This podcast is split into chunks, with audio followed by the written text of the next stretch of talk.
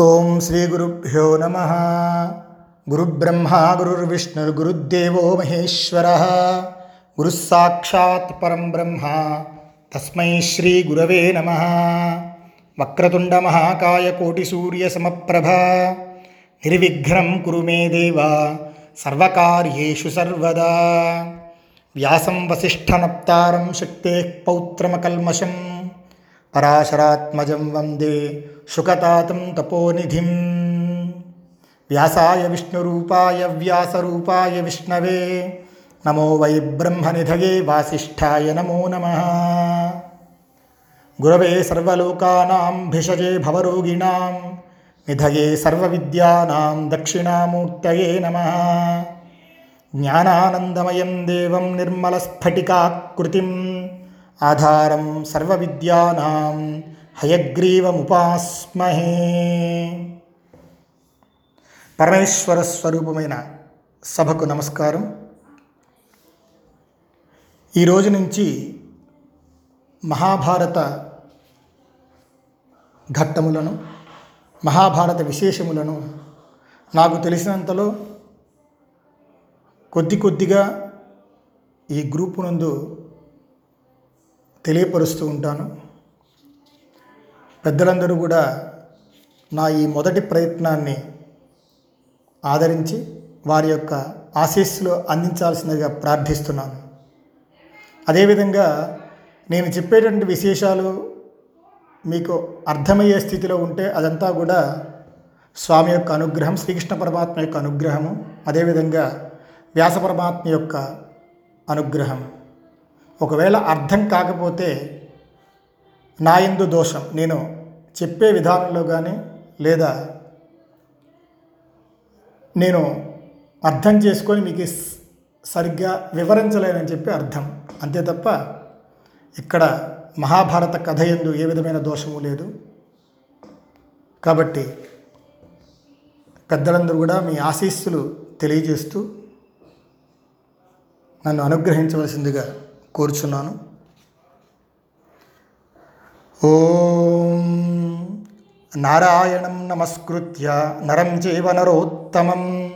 దేవీం సరస్వతీం వ్యాసం తతో జయముదీరయేత్.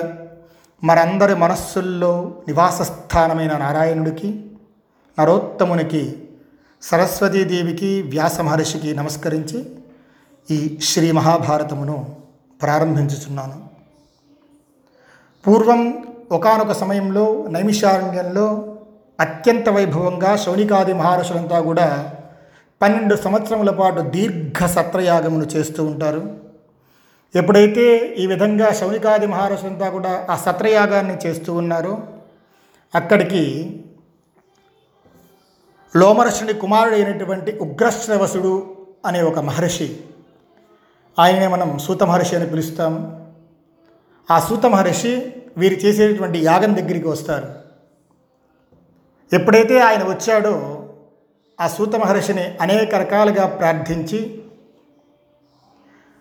ఆయనకి కుశల ప్రశ్నలు వేసి ఈ శౌనికాది మహారాష్ట్రంతో కూడా ఆయనకు ఒక ఉచిత ఆసనము వేసి దాని మీద బ్రహ్మస్వరూపంగా సూత మహర్షిని కూర్చోబెట్టి ఆ సూత మహర్షితో శౌనికాది మహారాష్ట్రంతా కూడా అడుగుతున్నారు. ఓ మహర్షి మీరు ఎక్కడి నుంచి వస్తున్నారు? ఎక్కడెక్కడ ఎంతెంత కాలం ఉన్నారు? మీరు సాక్షాత్ పరమేశ్వర స్వరూపము. కాబట్టి మీరు ఎక్కడి నుంచి వస్తున్నారనే విశేషాన్ని మాకు తెలియజేయండి అని చెప్పి ఈ శౌనికాది మహర్షులంతా అడుగు అడుగుతారు. ఆ యొక్క ఉగ్రశ్రవసుని ఎప్పుడైతే ఆ విధంగా అడిగారో అప్పుడు సూత మహర్షి చెప్తున్నారు जिनमेजयस्य राजर्षे सर्पसत्रे महात्मनः। समीपे पार्थवेन्द्रस्य, सम्यक् पारीक्षितस्य च। कृष्णद्वैपायनप्रोक्ताः, सुपुण्या विविधाः कथाः।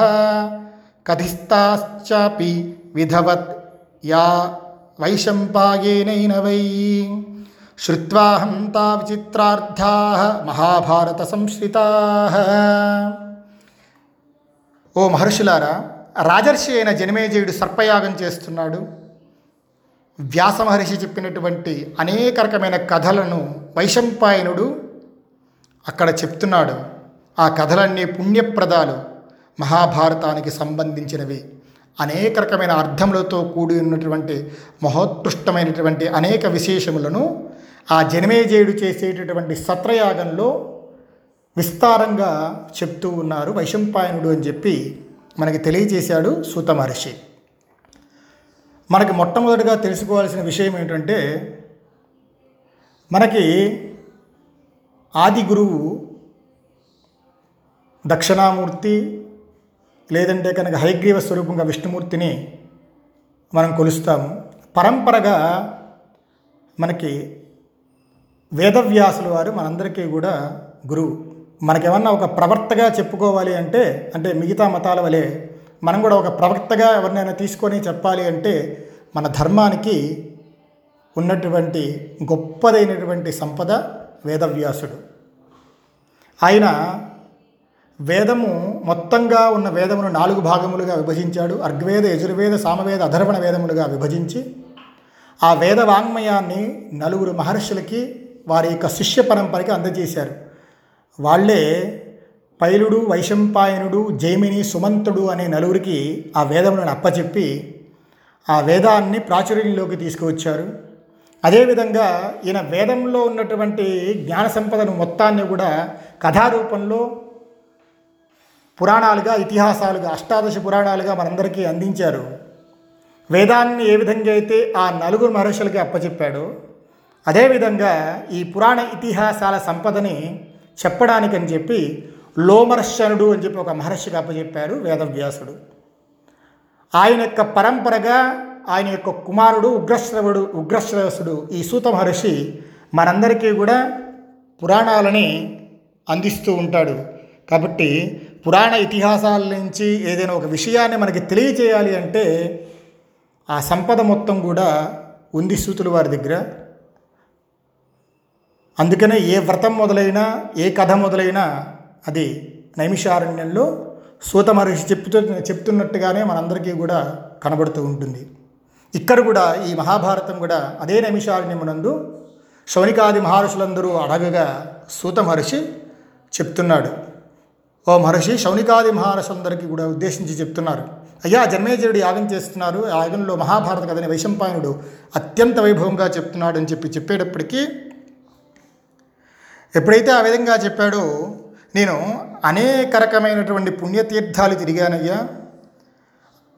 ఆ వైశంపాయనుడు చెప్పినటువంటి ఆ వృత్తాంతాన్ని మొత్తాన్ని తెలుసుకొని విప్రసేవితమైనటువంటి శమంతక పంచకం అనే పుణ్యప్రదేశానికి వెళ్ళాను.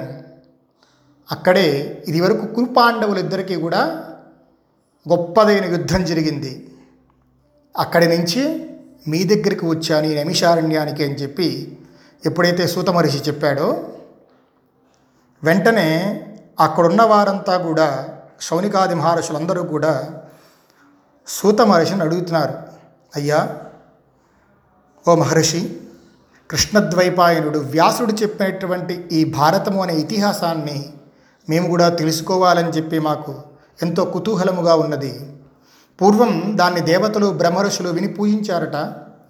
అది విచిత్రమైన పదవిన్యాసాలతో కూడిన ఉత్తమ కథ అని సూక్ష్మార్థాలతో న్యాయాలతో కూడినది అని వేదార్థాలతో నిండినది అని పుణ్యప్రదమని గ్రంథార్థాలతో కూడినది అని చెప్పి సంస్కారయుతమైన అనేక రకమైన వాగ్విశేషాలతో శాస్త్ర విశేషాలతో నిండినది అని చెప్పి జనమేజయుడి యాగంలో ఆ మహాభారతాన్ని వ్యాసమహర్షి ఆజ్ఞతో శిష్యుడైన వైశంపాయనుడు విధియుక్తంగా చెప్పాడు అని చెప్పి మీరు చెప్తున్నారు.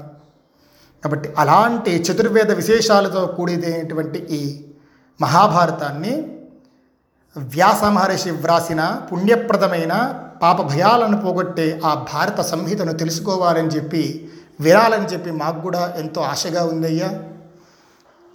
అలాంటి మహాభారతాన్ని మాకు వివరింపము అని చెప్పి శౌనికాది మహర్షులంతా కూడా సూత మహర్షిని అడుగుతారు.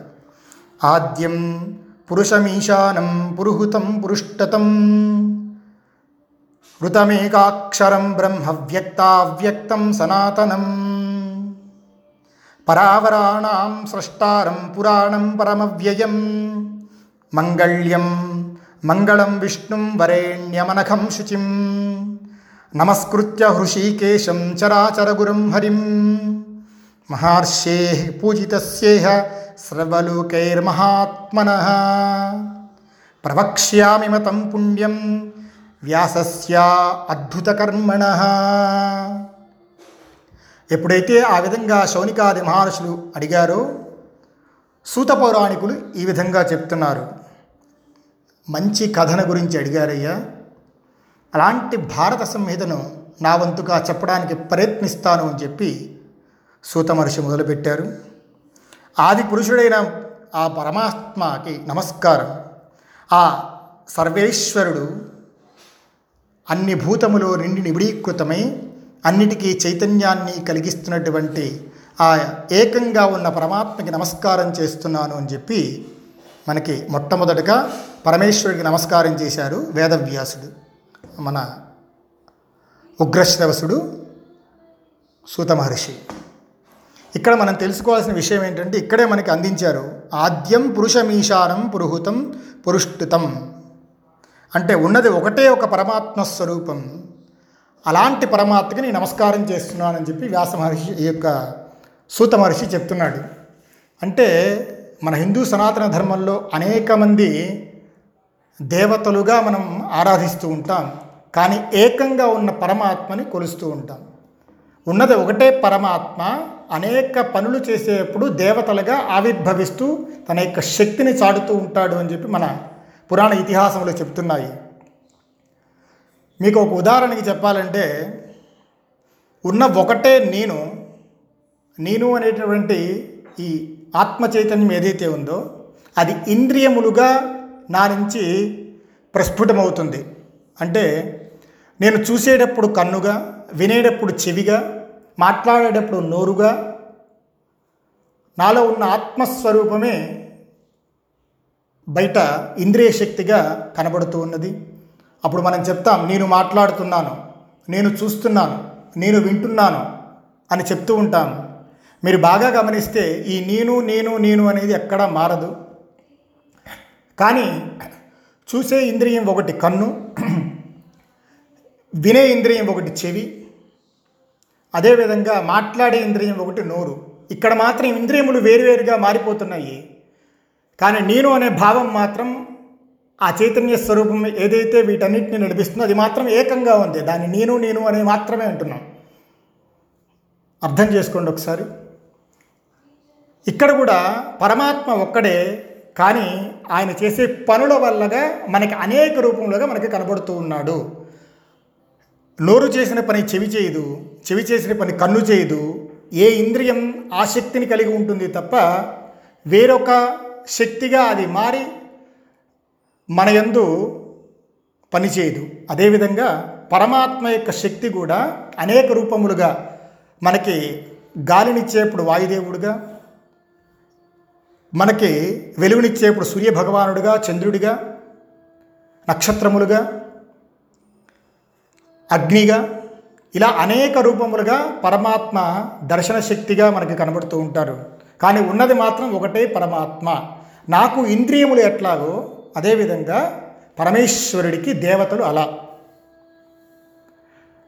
మీకు ఒక చిన్న ఎగ్జాంపుల్ చెప్పాలంటే ఉన్న ఒకటే అమ్మ తన పిల్లలకి చదువు చెప్పేటప్పుడు సరస్వతిగా అదే అమ్మ ఆ పిల్లలకి ఒక సినిమాకి వెళ్ళడానికి డబ్బులు ఇచ్చినప్పుడు లక్ష్మిగా అదే అమ్మ ఇంటికి ఆలస్యంగా వస్తే వాళ్ళని దండించి ఖాళీగా మారుతూ ఉంది.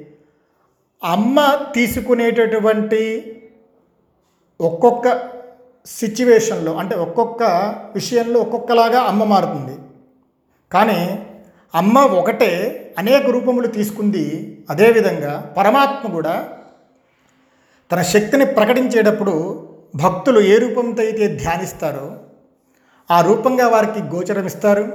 అదేవిధంగా అనే ఆయనకి రూపం లేనివాడు కానీ రూపాన్ని తీసుకోలేడు అని చెప్పి ఎక్కడ మనకి వేదమనందు చెప్పబడలేదు. నిరాకారంగా ఉంటాడు అదేవిధంగా సాకారంగా కూడా పరమాత్మ ఉంటాడు. ఏ విధమైన రూపాన్ని తీసుకోకముందు ఆయన్ని పరమాత్మ అని పిలుస్తాం. ఒకవేళ ఆయన సృష్టి స్థితిలు లయలు చేయాలి అని అనుకున్నప్పుడు ఆయన్నే మనం పరమేశ్వరుడు అని పిలుస్తాం. రూపం లేనప్పుడు పరమాత్మ రూపం తీసుకుంటే పరమేశ్వరుడు. మనకి ఉన్న ఒకటే పరమాత్మ మూడు పనులు చేసేప్పుడు మూడుగా మారుతాడు. అది అందరికీ తెలిసిందే. సృష్టి చేసేటప్పుడు బ్రహ్మగా స్థితి చేసేటప్పుడు విష్ణువుగా లయం చేసుకునేటప్పుడు రుద్రుడుగా మూడు రూపములతో ఉంటాడు. అదే ఇంగ్లీష్ వాళ్ళు who generates who organise who destroyed God అని చెప్పి పిలుస్తూ ఉంటారు. ఈ సృష్టి స్థితి లయములు బ్రహ్మ విష్ణు మహేశ్వరులుగా ఒకడే పరమాత్మ చేస్తూ ఉంటాడు.